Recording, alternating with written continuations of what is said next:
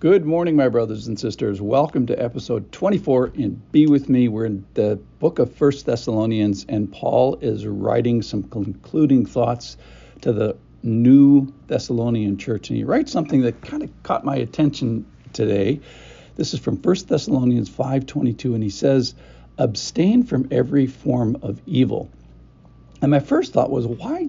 What's the big deal? Why? Why do you have to make a specific uh, warning. I mean, doesn't everybody know to stay away from evil? And the answer is apparently not. And uh, my first prideful thought is, well, of course I'll stay away from evil, but then I have a story that tells you clearly not. And then the other thing it mentions is uh, every form of evil. So it comes in various forms, so we probably should look at that. And let's just look at our hearts first. Wouldn't evil be the last thing on our minds? So when I was a kid, I went over to my friend Dave's house and we were having a little sleepover. And uh, sleepovers where you you know do all kinds of mischief. And uh, he pulls out this vial of a very interesting silver liquid, and it was mercury. So he had broken a thermometer and collected the liquid mercury. And uh, I don't know if you've ever played with liquid mercury before, but it's fascinating and it rolls in a particular way, and the liquid kind of stays together, I think, because of uh, uh, increased surface tension. Anyway, uh, the, the point is, we didn't really realize that it was a toxin, that it was a poison that actually never leaves the body.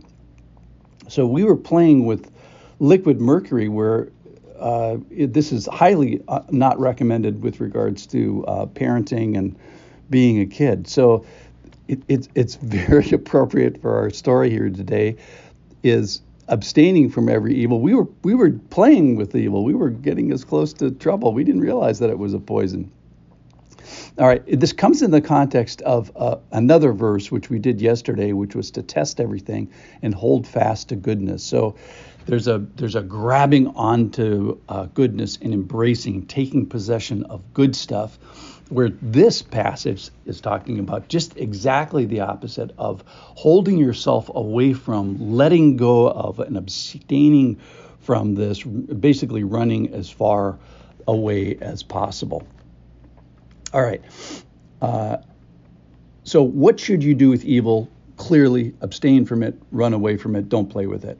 What should I replace it with? Well, that's the good. We talked about that yesterday. And when should I respond to it? Let's let's talk about that now. So there's an immediate immediacy to the responding of bad things that are out there. So uh, 1 Corinthians 6 talks about fleeing sexual immorality, uh, fleeing idolatry. 1 Timothy, fleeing the love of money, Second Timothy, fleeing youthful passions. Psalm 34, fleeing evil and and pursuing good. Uh, Psalm 97, hating evil. And then finally, Proverbs 8:13 says, "The fear of the Lord is the hatred hatred of evil." So we find initially that where can you find uh, uh, evil? Well, you can find it in your uh, in sexual immorality, in your zipper. You can find it in idolatry, in your worship. You can find it in your wallets with the love of money. You can find it in our hearts with your passions. Um, other forms that it can take. Matthew 5 says you can come in, in your t- in the tongue, utter utterances of evil. It can come in other people. Um, it can come in the treasure. You can have like a treasure house of evil within you, which uh, that's very sobering and it can come out of your thoughts and out of your heart. We know that evil comes from without, but we also, the disturbing part is that evil can come from within, and it can even come in, in behavior. So we find it that, that it can be from without, if from, from within. This sounds like a Dr. Seuss book from actions and from your head, from the storehouse of evil, from your tongue, from your zipper, from your worship. In other words, there can be many areas where can you find evil? All, these areas, and, and maybe some more than others. So, my real prayer for today is open our eyes. This is my prayer: is open our eyes towards evil.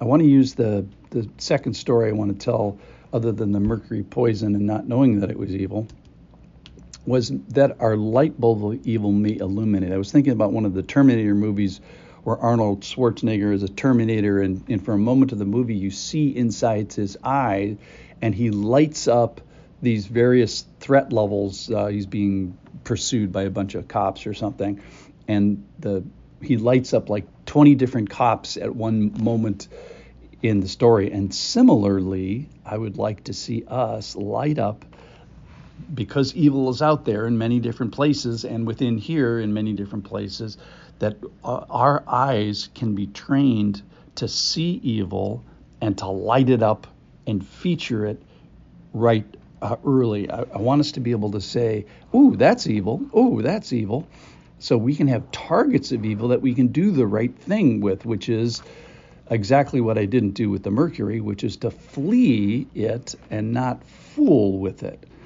So, Lord, help raise our awareness. Give us our eyes to see targets of evil and our ability to say, oh, that's evil. Highlight even these evil uh, threats.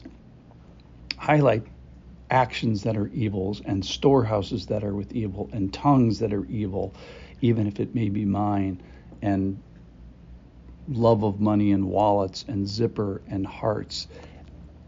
And then Lord, help us to do the right things with this, which is not to fool with evil, but to flee it, not like play with it, but to but run as fast as we can from it. So, my brothers and sisters, abstain from evil, abstain from every form of evil, flee from it, and I will see you tomorrow.